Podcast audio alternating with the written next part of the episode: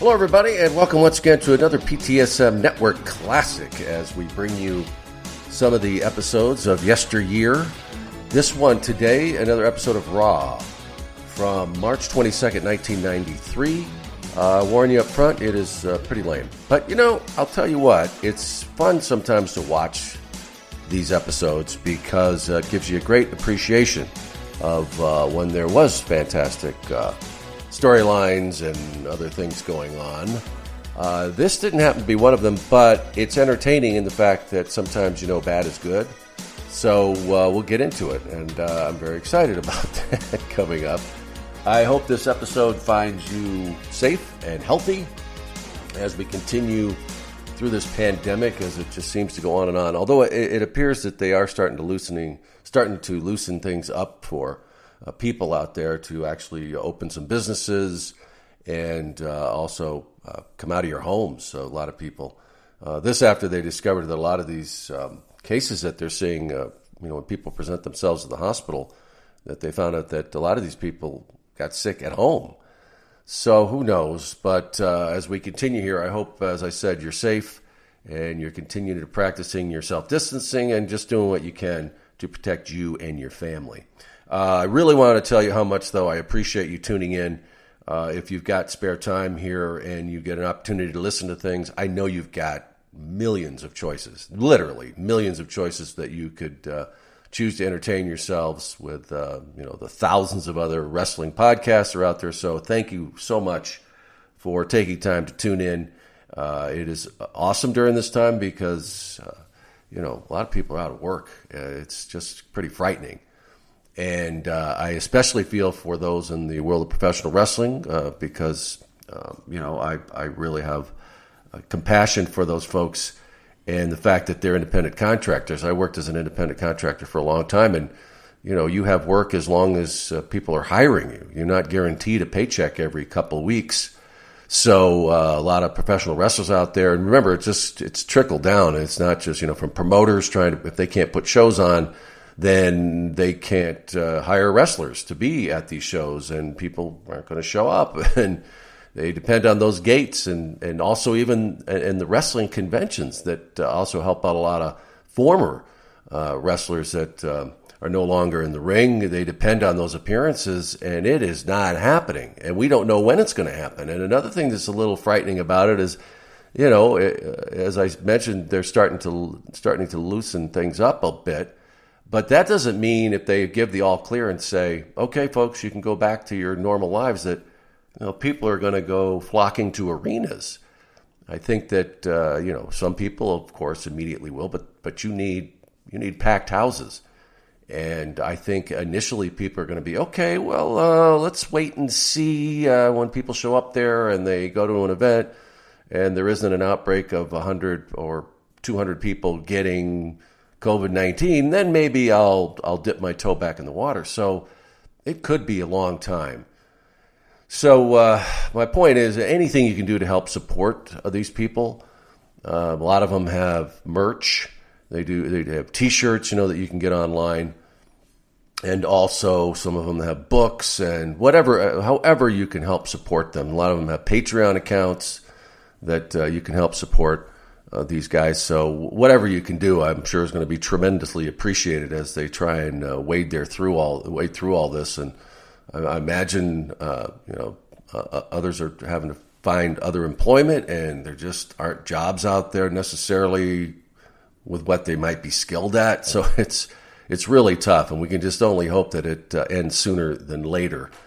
Um, I wanted to ask you guys today because I've been uh, when I get some spare time, I like to go through and just see what's happening out there. And of course, you've got some uh, organizations that are pressing on, uh, doing what they can uh, with, say, the WWE, and they have these shows with no audience, uh, no nobody there.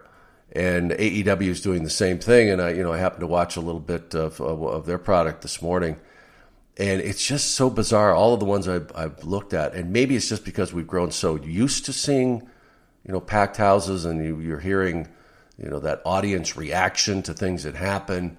And when you don't, you know, something, you know, they do something diabolical or that might be spectacular, and you don't hear a reaction, it's just very weird, and you depend on these announcers to try and take you through it and you know launch that excitement or the reaction or the you know being appalled or or, or just being completely you know blindsided by something somebody does. And it's it, it's certainly helps but it's it's just not the same. That, this is me saying this personally.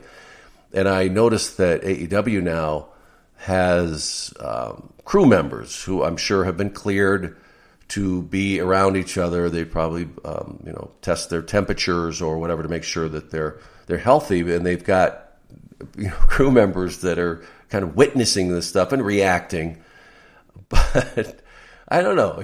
I'd love to uh, get your reaction to it. You can certainly email me at uh, primetimemooney at gmail.com and, and just let me know what you think. But I'm just I'm curious to see the kind of reaction it's getting. Uh, one piece of evidence is you look at the ratings. The ratings are down for all of these, uh, WWE, AEW included, and um, you know it's they're not abysmal, but they're certainly not what they're used to getting. And uh, you know it's their attempt, I'm sure, to keep going, uh, keep their uh, roster working.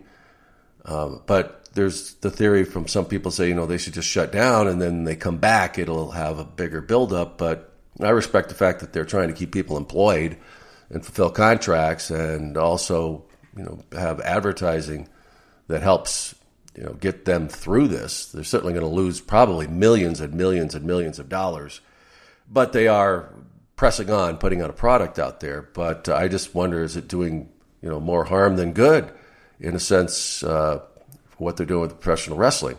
You've got um, another outfit like NWA, which you know I'm affiliated with, that has uh, you know decided to just shut down and, and wait it out and uh, do alternative programming that they put up on uh, YouTube and uh, hoping to fill the void there a bit.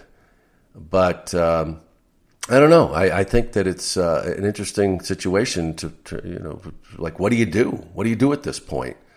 So, uh, love to hear what you what you have to say about that. Um, I hope you continue to follow us on Twitter and Instagram. Uh, that's real simple. You can uh, do that by uh, just going to uh, on those both those platforms at Primetime Mooney at Primetime Mooney, and uh, keep supporting us. Uh, that uh, helps us keep going. It's uh, been been tough times, I will uh, admit, and uh, but we we keep pressing forward. I hope I continue to am able to continue to bring you new content that we do every week with these network classics that we drop every Monday at 6 a.m.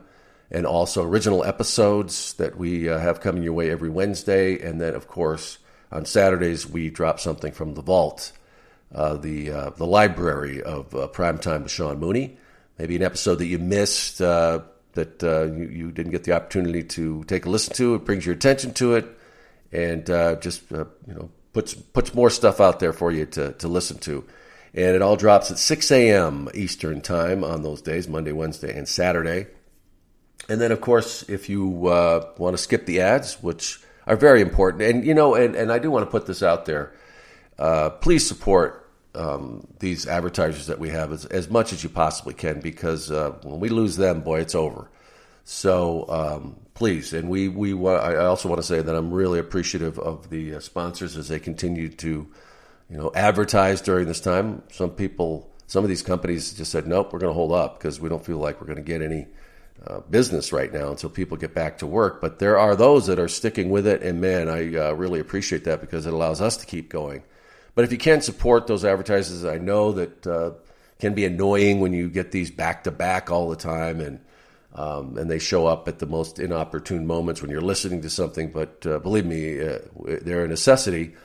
Uh, you also have the ability to, ability to get everything we do early and ad free on um, Patreon, and that's real simple. You just go to patreon.com/slash primetime mooney, patreon.com/slash primetime mooney, and uh, you can tune in that way and not have to hear a single ad. And there is a ton of material on there. And uh, you may have noticed we, we do, uh, we're trying to do a lot more with the video. And um, when we have the opportunity with Skype to, you know, get people on camera, we do that. And if you're a Patreon member, you get that uh, before anybody else does. We don't release it. We do eventually release it on YouTube, but you know, you get it first, and for a couple of weeks there before we put it up. And so uh, that is a, another big bonus to being a Patreon member.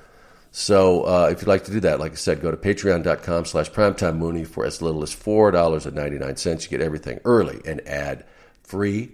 And uh, we've had some, uh, I think, some very interesting episodes as of late. Um, we uh, had Tim Storm last week, and man, I, Tim was just uh, a great a great interview because he's a guy that uh, certainly has paid his dues. Started late in life when you're talking about professional wrestling, uh, and uh, God, he he didn't start. He said he was just thirty when he just when he decided to become a professional wrestler and started training. And uh, not many people have done that. Uh, so uh, he's a great story, and you know had his opportunities along the way, and he's done he's done very well. But just a really great person, bottom line. And I'm, of course, have a soft spot for educators. My mom uh, was an educator. She was a teacher for 35 plus years. And then, of course, my I've got uh, a sister who is also a, a, teacher and a principal. So uh, educators are close to my heart, and they are, play such a big role in our kids' lives. I just pray to God that uh, our education system improves, but that's a whole other different topic. But anyway, Tim Storm was fantastic. And then uh, we followed that up with, and you're going to see this uh, Wednesday, an episode with John Arezzi. Now, I don't know if you're familiar with that name. Uh, I think in the people, uh, you know, that are old school and uh, remember back in the days when, you know, they uh, started with the conventions. Well, John was one of the originators of that.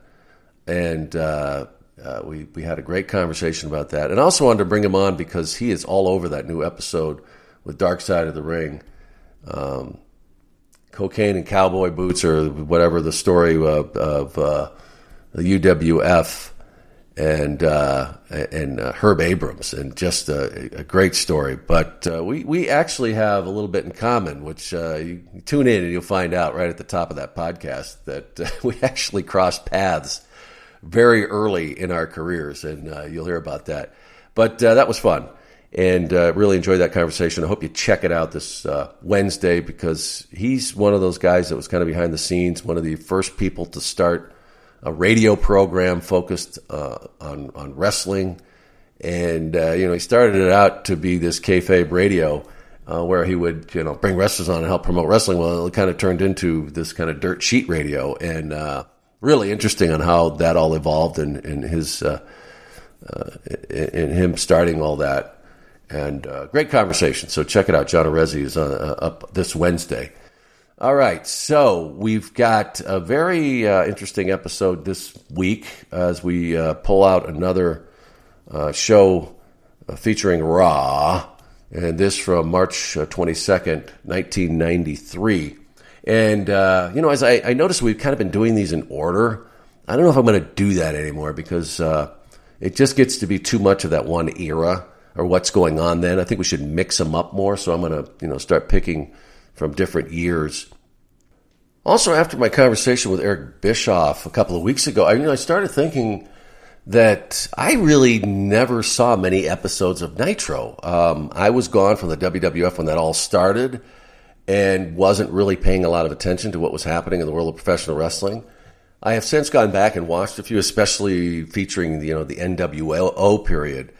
But I was you know, thinking, I really want to see how this all started and how it evolved. So I think I'm going to start uh, checking out a few of those episodes, and, and next week doing the very first one. I just thought that would be that would be fun. It's not it's not something I was ever associated with. I've said before, I never got a phone call to uh, go down there and work. Uh, there was never real any you know any real interest uh, on their part or mine. I was I was doing other things at that time, but I just thought it'd be uh, you know fun to, to just go and look at it as a fan and and what was going on at the time. And and I uh, I poked uh, into it. Uh, I guess that's the best way to put it. I just kind of I went to that episode and just started playing little bits and pieces of it, and I'm kind of excited about it, especially after talking to Eric and um, getting his thoughts on you know the whole thing coming together and So I'm thinking maybe next week we'll do that episode, the first one, and uh, just get my reaction to it, uh, comparing it to uh, what the WWF was doing, uh, and also uh, seeing Bobby Heenan is just so foreign to me down there. You know, to see him there, and then also there's uh, you know Gene Okerlund was down there too, and to see all those guys, Hulk, you know, this big shift south was uh, very strange just to see some of the stuff. So next week, I'm, I'm thinking that's what we're going to do. What do you What do you think? I think it'll be fun. Uh, maybe you guys remember it vividly.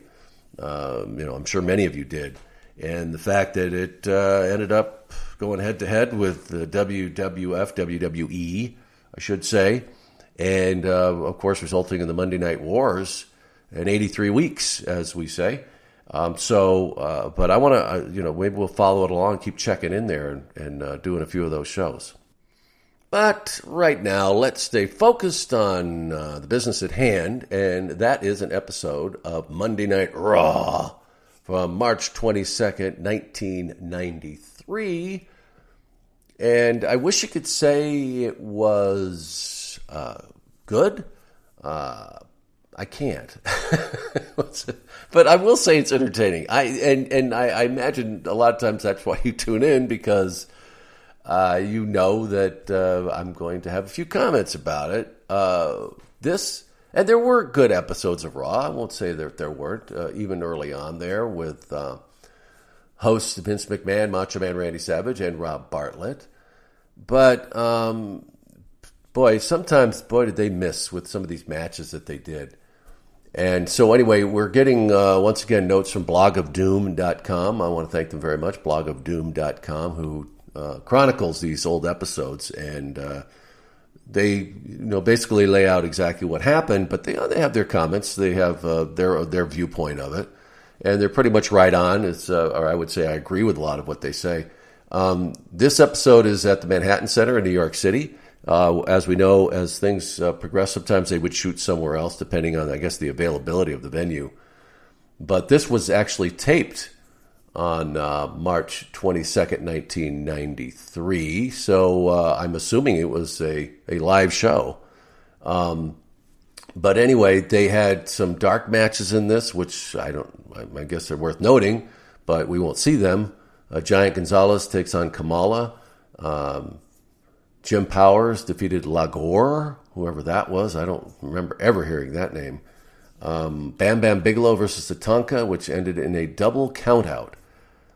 So uh, they pretty much delivered, I guess, in dark matches. I mean, at least they gave them some some, some superstars going up uh, against each other. But Raw, that wasn't the case because you got the Bushwhackers. Um, defeating Damien Demento and Repo Man, which just was a, a, a disaster of a match, uh, as we will see. And this is a point, Repo Man is, is pretty much on his way out the door. Um, so uh, they're going to put the Bushwhackers over in this one. Uh, Tatanka faces uh, Reno Riggins in a matchup. Uh, Money Inc. faces uh, John Armstrong and Jess Armstrong. I don't know if they're brothers. But uh, that's a quick match, so you don't have to endure much. And then Doink the Clown, this is the big card match, is uh, faces Kamala with Slick at ringside. Yikes! So wow, I mean, this isn't even a good episode of Superstars. I I, I don't know what the heck they were thinking here, but we're um, we're not that far from from WrestleMania. I mean, this is March twenty second. And you would have thought that they would be paying very close attention. This is a big platform here, and uh, you're just just uh, going through the motions uh, for this show. But uh, you know, when you figure up all the thousands of shows that have been done, I mean, come on, uh, you're going to miss. But I, like I said, for promotions wise, I think you'd be to me it'd be like sweeps in television. You know, put out your best stuff, and they're trying to sell pay per view tickets here, so this didn't help. All right, so let's get to it. Um, you know how it works. You go to the WWE Network, you go to In Ring. Raw is right there at the top. Um, and so you click on that and then scroll down until you get to March 22nd, 1993. March 22nd, 1993. See it there? See it there? Okay, get ready. Um, for those of you who need a bit of time, as usual, we'll take a quick pause here, a quick timeout, and we come back and then we'll go. All right? So, pause.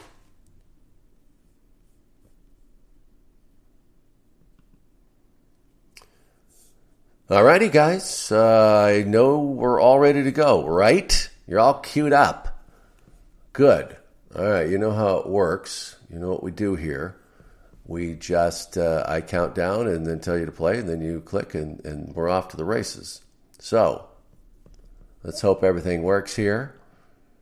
You ready? All right, here we go. Three, two, one, play. And there we go. Right into the animation and the open.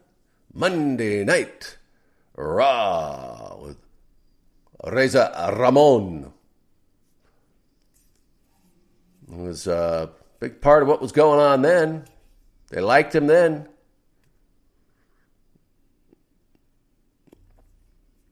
And of course, Vince McMahon into the big cell Abe Hirschfeld. what the hell is that? How much of the audience knew what the hell Vince was talking about? As we get the big open, fire it up.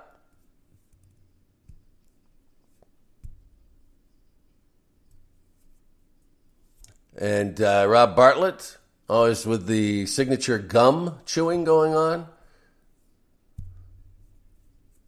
And the Macho Man, once again, doing a big sell on these uh, matches, trying to do what he can. As we get it started out, and this is really supposed to grab your attention. And don't get me wrong, man. I, I love the Bushwhackers. They were fellow rugby players, so we got along really well, uh, chatting about the game. And we got Repo Man, and as I've said many times, I've just never really understood uh, that gimmick for him. But being the true pro he is and being a great professional wrestler, he took whatever they handed him and he wanted to stay around in the WWF. And there's Demento, which just like always looked like a really bad evening dress. That uh, whole thing, doesn't it? Uh, at least the at least the shoulder pads. Wait a minute! Oh, this is insane. This is crazy. This is cuckoo. The bushwhackers, we don't know where they are. Well, you know where they are? They're up rousting the crowd. And I don't know if this woman is ready to be assaulted by a tongue, but she's like, I didn't sign up for that. oh my God.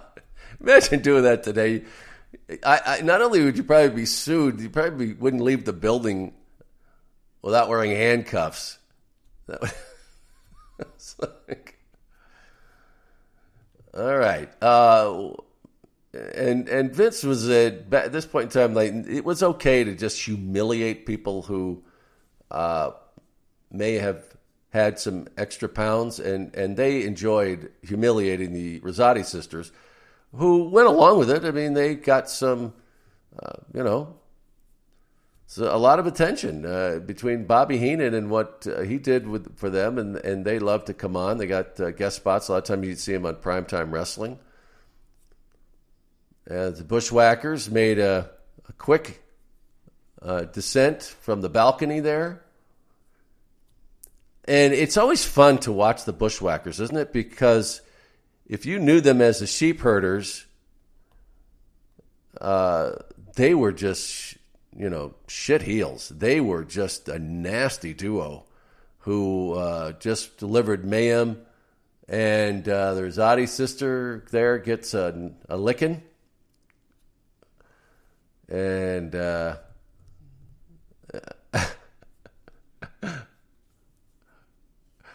Uh, that's good. Vince gets in an even better line as uh, Bartlett says, "My my mother has an, uh, that same pattern, and, and Vince said, "What camouflage? That's wow." Vince, man, feeling good tonight, and uh, yeah, and we'll be getting uh, plugs throughout this show, of course, for WrestleMania. But as I said before we rolled this, how about putting out a good product? How about having some great matches that want to get people excited about tuning in on pay per view rather than just plugging the crap out of it? And Damien Demento is going to uh, be the first one in the ring to go up against the Bushwhackers, teaming with Repo. Backed into the corner, little shot. And Damien Demento, I don't know, man. I, I, don't know how you felt about the gimmick, but it just never went anywhere. And uh, well, bushwhackers with the ass bite, which is a very well known move in wrestling, very effective. A little sandwich there is Repo Man sent into the corner and uh, just slamming them into each other. And then the double clothesline as uh, Barry takes a powder there. And the Macho Man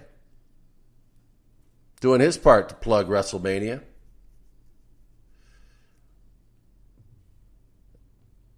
And uh, this, yeah, we are we are you know less than a week away from WrestleMania. This is it. This is what you got the week before WrestleMania. And I, you know, I can't say that you know it's like a, a, football team or, or baseball team, you know, giving the guys the night off so they can rest up. I mean, come on. What the what the hell's going on? This this is you got to go. Uh, you know, open the fire hose. Give them everything you got to make people want to come and tune in. You don't have to give away the other matches, but why not put some big name talent on this show? Repo Man trying to mount some offense here. Luke goes hard into the uh, corner. And uh, a little double team action here. No tag made. No tags ever made. You notice who the referee is there? No.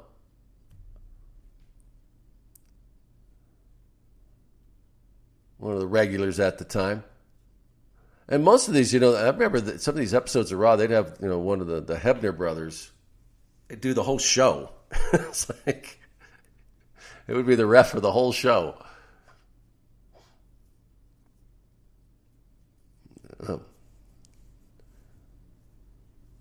Luke getting pounded on by Demento.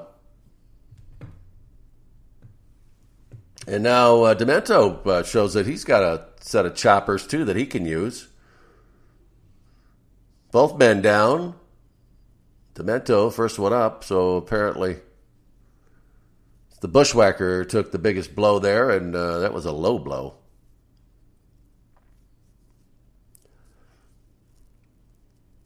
Yeah, because we didn't have anybody else to pair him with, so we figured, what the hell?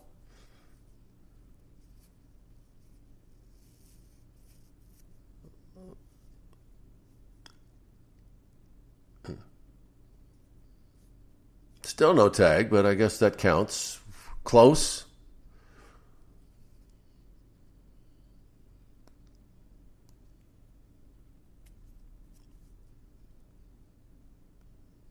And this is a long match for the Bushwhackers to be involved in. You know, you got so used to seeing them, they'd be on Superstars or Challenge, and match would last a couple of minutes. At least in the in this one, they're getting some ring time.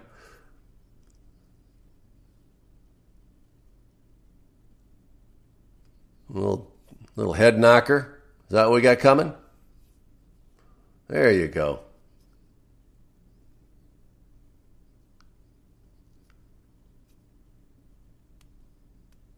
Oh, they're missed there. Uh, Demento, oh, as Darsow trips him up.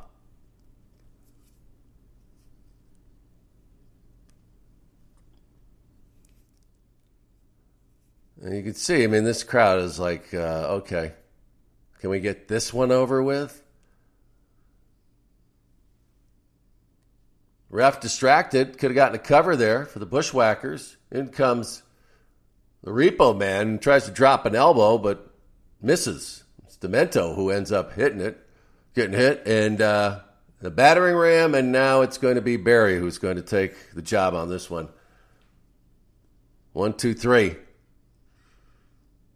So you kind of know at this point if you're uh, you're in the basically center of the ring, getting one, two, three uh, against the Bushwhackers. Your uh, future, shall we say, with the WWF is not bright. And uh, according to these notes, uh, this would be Repo Man's final appearance, at least on television, as uh, he ended up out the door. Which is sad because you, you think about the tremendous career that Barry Darsow had as part of Demolition and, and uh, the demise of that tag team because at its peak, man, those guys were, you know, right there among the top, the best in the WWF during that era when tag teams were as uh, big a part of, of uh, what the WWF did as they did with singles competition. And, uh, you know, they tried, they did, they did try to keep that tag team going when Bill Eadie uh, experienced some health problems and they tried to bring in Crush and that just didn't work. And, uh, you know, Barry Darsow was the uh, the odd man out in the end, and they you know, tried to give him a push as repo man, which uh, just never really happened. And then where do you go from there? You know, you're going to give him another gimmick, so uh, he would move on. And uh, that relationship, it's unfortunately uh, unfortunate between Demolition, Axe, and Smash, and what happened. I mean, if you've listened to that episode of Primetime when they talk about their relationship with the WWE, and they said, "Yeah, it would take about hundred thousand dollars for us to even accept being inducted into the WWE Hall of Fame." So I'd say they were far apart uh, between uh, healing that relationship. As we got Tatanka in here now, facing Reno Riggins, and I, I mean, I remember Reno Riggins. He he was. Uh, around quite a bit, uh, doing a lot of enhancement matches, as uh, he is in this match against Tatanka.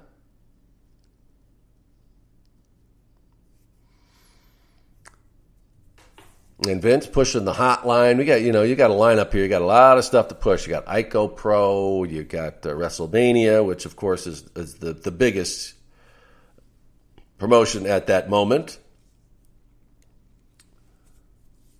But now they have the hotline, which uh, Gene Okerlund would take uh, that down to WCW and make a fortune. As he said, that was his retirement. But uh, Gene did okay. But doing that, uh, I mean, he, he was like, it was just crazy that uh, at one point, how much money he was making on that hotline for WCW and always the uh, famed chops. The chops. It's how much can I? Uh, how many big welts can I put on your? Yeah. Then, yeah, some really big chops. And then I'll just give you another one. That'll that'll raise some welts. Tatanka misses as he leaps off the uh, second rope there. And there you go. Riggins, now, boy, look at mounting some offense here and uh, getting, a, getting a chance to inflict some damage here to Tatanka. And uh, Randy Savage says, you know, somebody like uh, Riggins, man, you can't you can't blow an opportunity like this. You're getting uh, a chance to really take advantage to get uh, some advantage here in Tatanka. You don't sit there and jaw with the referee. You gotta you gotta keep up. Uh oh. Yep, as Randy said, you had your chance, buddy. You blew it. Yeah, and he keeps trying with a double axe handle that just bounce off him. And another chop which takes Riggins right off his feet, and then uh, chop to the forehead. Oof. Just take a look at uh, Riggins' chest at this point. oh, power slam as Tatanka comes back in a fury.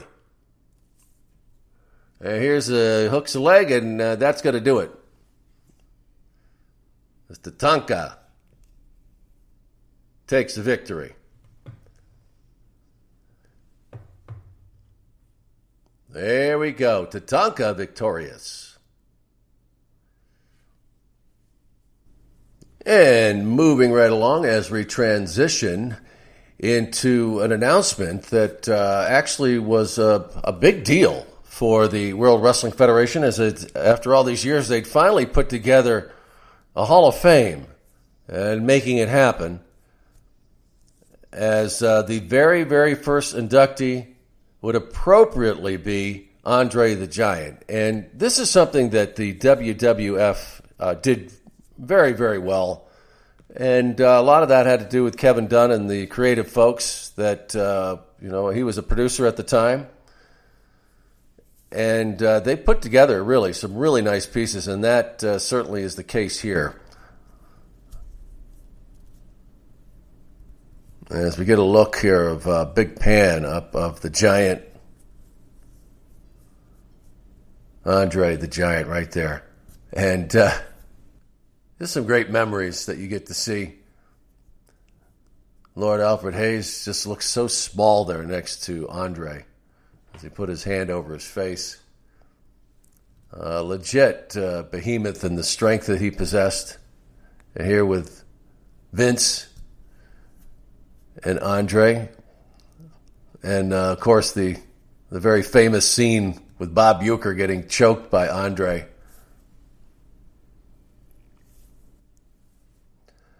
Uh, quite a relationship with the World Wrestling Federation, but it began before that, of course, with the Worldwide Wrestling Federation, WWWF, and Vince Sr.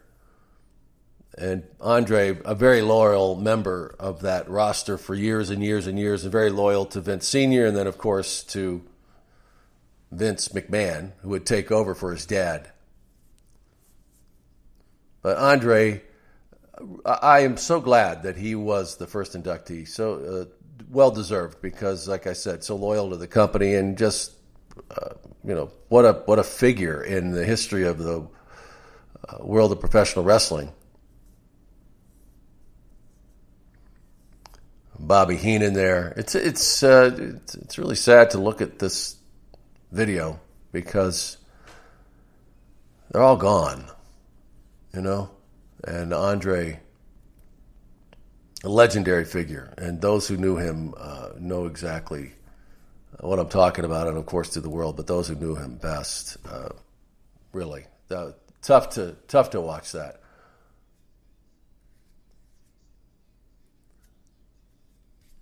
Of course, everybody knew that, right? That these guys were soap opera stars at Monday Night Raw. You never knew who was going to show up, right?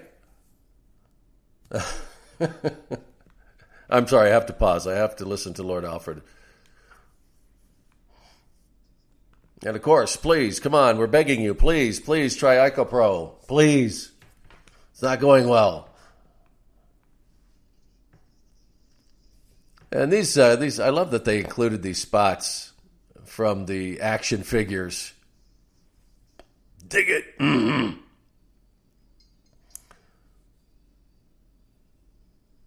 And uh, Card Girl. Not exactly a Rosati sister, but she'll do. Oh boy.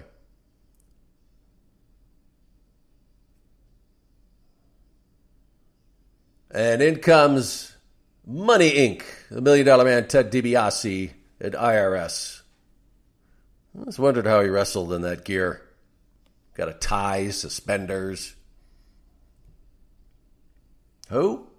Who? As Bobby would say.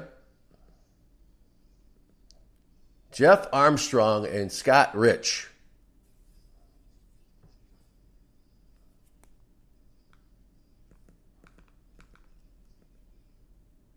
Yeah, I'll come after you.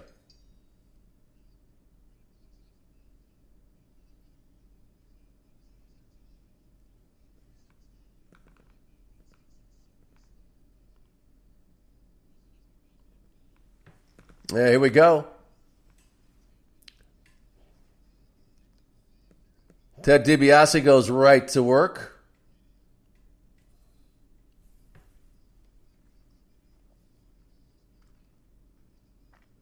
Shoulder block there by Ted DiBiase. And uh, this uh, this match is not going to go long, as you might imagine. But you know that the uh, Money Inc. and uh, IRS and Ted DiBiase had this feud going with Hulk Hogan and Brutus the Barber Beefcake, which would come to a head that weekend. Was uh, WrestleMania coming up. And you got Bartlett uh, being able to uh, uh, rifle through the channels. I don't know how they got that figured out. Was that, I mean, did they come up with that gimmick that they were going to do this? Because that was probably took a lot of effort. Probably over the air, though. Maybe you could get channels inside the Manhattan Center.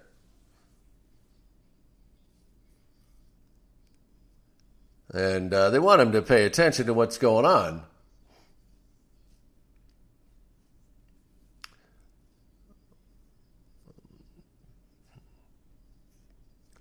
Okay, so we are we're two weeks away from WrestleMania. Okay, WrestleMania nine, the the Toga WrestleMania, but they're very close here to WrestleMania. And as I said before, I mean, I just what a wasted show.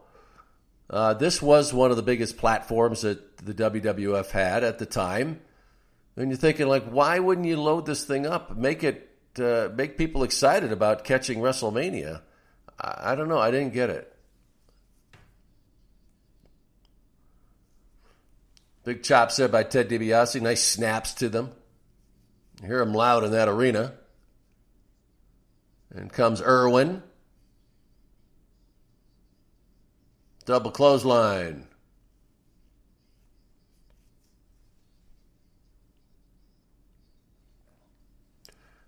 And uh, these guys are both really skilled ring tacticians, and uh, but not putting a whole lot into this match. Power slam by Ted DiBiase. He's not done yet. There's a tag. Heads into the ropes. And there you go. That's uh, quick work of this tag team. Not much of an effort. Money Incorporated as they prepare for WrestleMania as the tag team champions in the World Wrestling Federation. So, what do you say? We probably should get a WrestleMania report at this time as they continue the hype as we head into WrestleMania 9.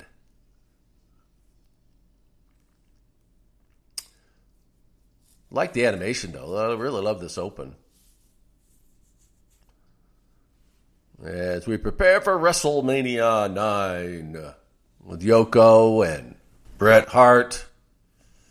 As we all know how that would end up. Uh, the championship on the line, but of course Hulk would come in and snatch it away. Nice tie. We got away with wearing stuff like that back then. That's right. Ico Pro. I wonder if that stuff was any good. I wonder if it actually did what they said it did.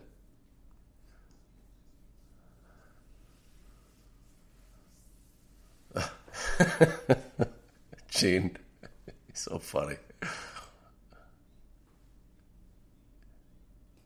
Yes, it is. They build it as a double main event.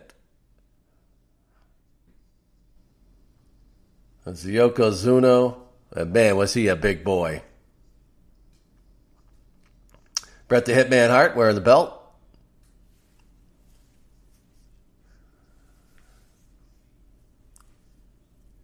Okay, so they're going to actually give uh, superstars and challenge a little piece of the what was going on, and they're going to show the signing on them on those shows. And I, you know, uh, was anybody excited about that match? I don't think so. Bret and Yoko, yeah, to an extent. Nobody saw it coming, what was going to happen. Giant Gonzalez facing The Undertaker. I don't know.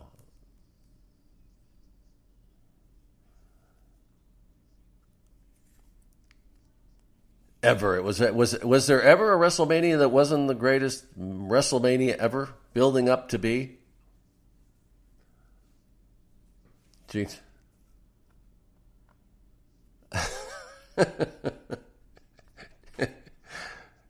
Gene, that's uh, that's an, an interesting thought with dental floss.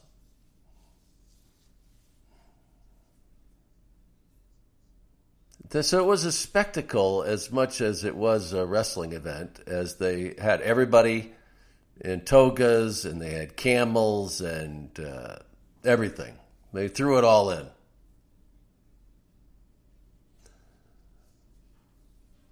And usually, if you remember when they did these WrestleMania reports, they were five minutes long. This thing was maybe a couple of minutes. So, okay, got a question for you.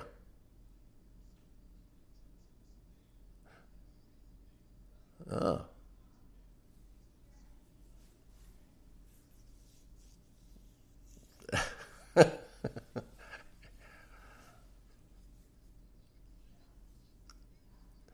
and uh, you know that worked. I mean, I guarantee you, Gene was on tape there, so the, fact that they did that where they had the interaction was cool, and they pulled it. You know, and they pulled it off. It didn't.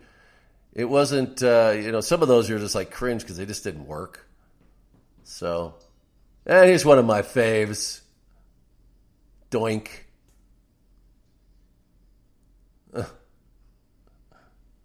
As Bartlett says, he got a haircut. Yeah, okay. And I do believe this is uh, the original Doink. There's only one who was really good. Come on, right?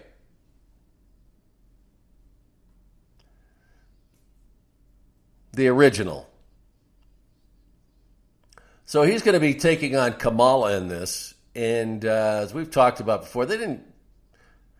Uh, Kamala was more of a, a spectacle. They never really were able to establish really good storylines with him. They were all short lived and basically him fighting his mistreatment uh, or others on his behalf. It was an interesting concept, and uh, got a lot of attention, and people would, but nothing ever better than mid card, really.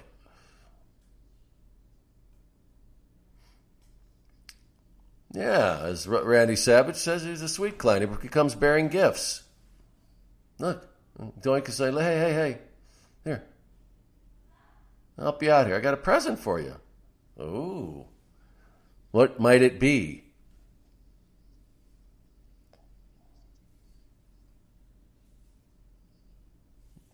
And Kamala, so sweet.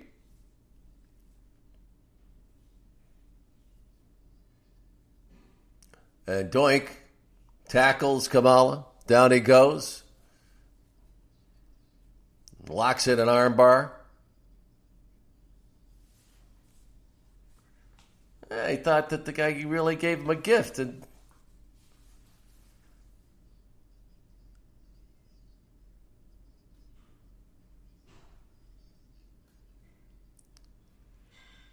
And takes down Kamala again. Doink. Staying on him, working on that uh, that arm, that left arm of Kamala.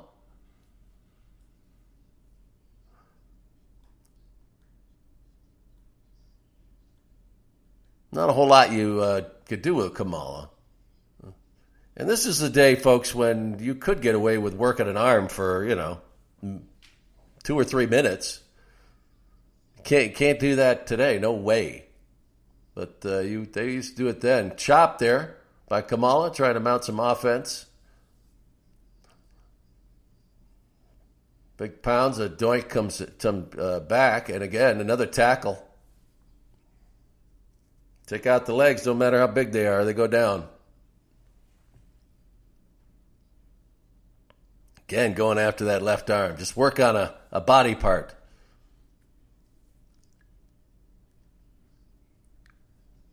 And Slick, the clean cut Slick at ringside, trying to urge him on. And look how long, how long's he been working this armbar, right?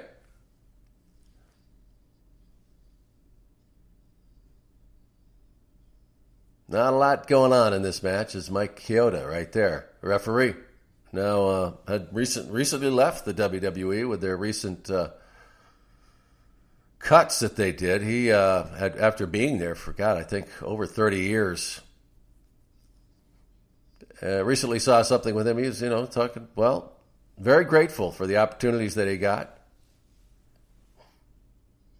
Certainly one of the legendary referees with the organization for so many years.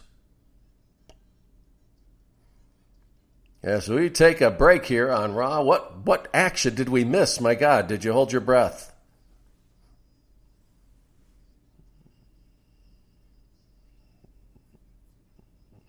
So what? Let's recap. What have we seen so far?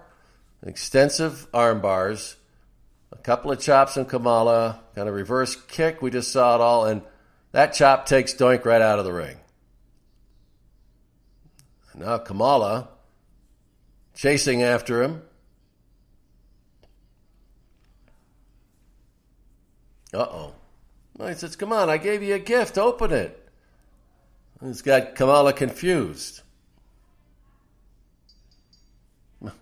And as a result, the distraction allows Doink to slip back in and get Kamala counted out, and there's nothing in the box. Very, very big disappointment for Kamala.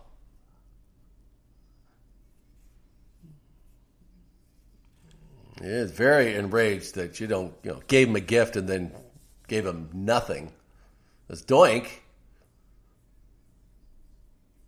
heads underneath the ring, and we don't know where either one of them, uh, as, as Kamala goes under there now. Doink. Grabs a chair.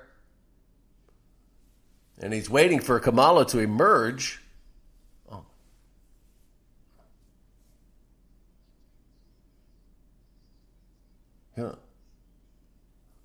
As he pounds away.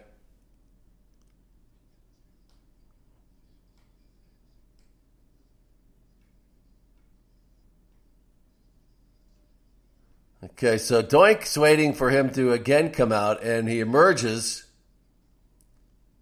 and now sneaks up on Doink. And we'll get to exact his revenge. Eh, maybe not. Time to head backstage, folks. As we thank God wrap up this match.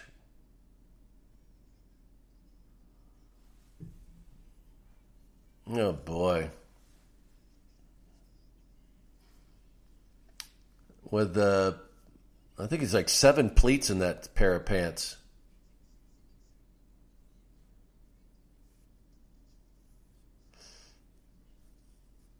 As uh, this is, I don't know if you ever caught this show. It's a idea of Saturday morning fun. Just another option, another product that they put out there. Okay, but that was uh, a little change up.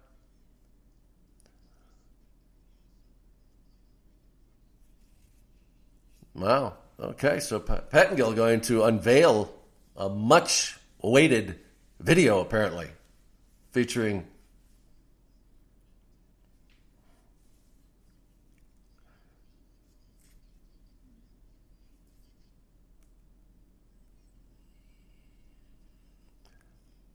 not knowing what they would do uh, as they, what, what, I guess they had to fill some time. It's it's just amazing to me that here we are. Uh, they're saying uh, I thought it was a week, but it's like two weeks of WrestleMania. But still, we're right there, and and uh, this is the programming they're doing. They bring out the Rosati sisters and and uh, do a bit with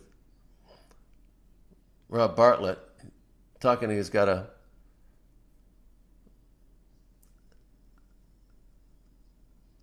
Primetime Wrestling uh, made several appearances there. They all three of the Rosati sisters, if you recall. There was three of them, and often the foils of uh, Bobby Heenan. Yeah, it's it's it's, it's uh, bring out three large people and make fun of them. But that was, hmm. yeah, well, Uh oh, Rob Bartlett. So let's get the big. Let's get. Let's get the big. Uh oh, he's coming in. Coming in. And there is the payoff, apparently. Oh. Oh boy.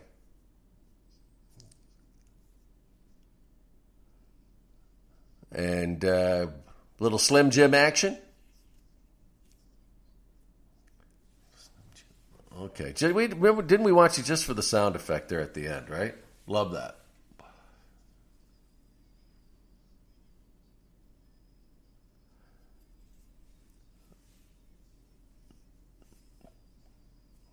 And there you go.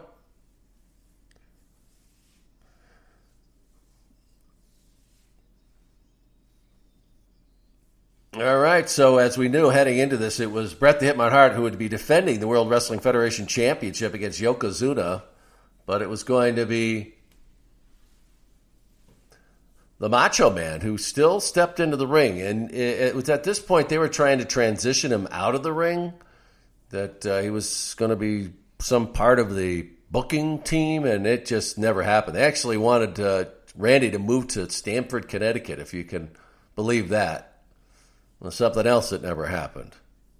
As he would head south down to WCW, as would pretty much everybody on that roster at some point. Okay.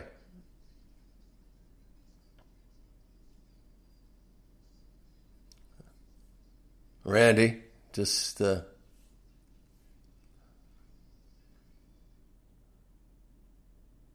wow, wow. That's all. hey, I, I, I warned you going in, didn't I? Uh, as I said, though, I, I'm just astounded that they could be that close to WrestleMania and deliver that show. You know, less than two weeks away from a huge event.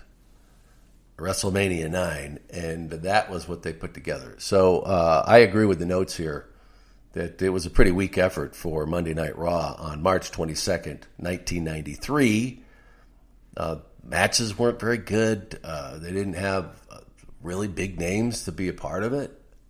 And I don't think they did a great job selling those matches. So, you know, I guess you don't uh, hit it out of the park every time, but a nice double would have been nice, maybe. Uh, that didn't happen in this one.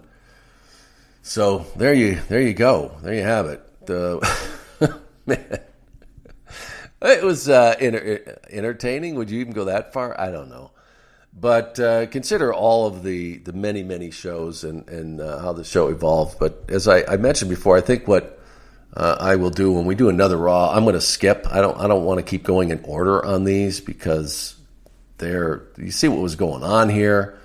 Um, I really, as I've said before, I love Rob Bartlett. I think he's one a very, very talented comedian and uh, actor. He's still doing a lot out there, but this was just not a good format for him. It, it just didn't work, and you know, Randy uh, was there pretty much under protest in a sense. He he wanted to be uh, getting a big push and and still be at the top of uh, the World Wrestling Federation. So uh, even though this show would become what it would become at the time, it was still finding its way, no question about it.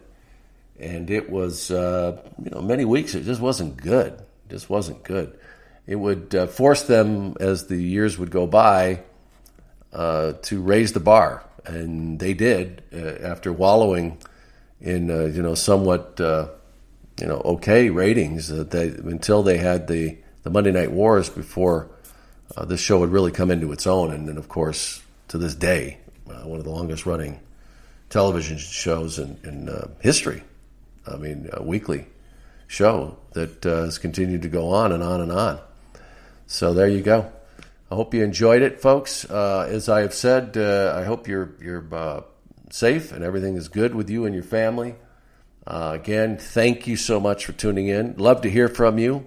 I put a few things out there. I wanted to get your reaction to um, these programs that have been you know, put up uh, by WWE and AEW without a crowd, and how uh, what you think of it. Is it doing more harm than good? Is it uh, you know, keeping things going. It's keeping your interest. Uh, love to hear from you. You just uh, email me at primetimemooney at gmail.com. And of course, uh, we'd love to have you join us on patreon.com slash primetimemooney if you uh, want to continue to listen to all of our content early and ad free. You can do it. It's uh, just $4.99. Uh, other than that, uh, you know, it's still you can still download it every single Monday, Wednesday, and Saturday. All the content from Primetime with Sean Mooney, the PTSM collection. Uh, it's dropped in the morning, 6 a.m. Eastern Time. So, thanks again for listening, everybody. I'm Sean Mooney, and I am out.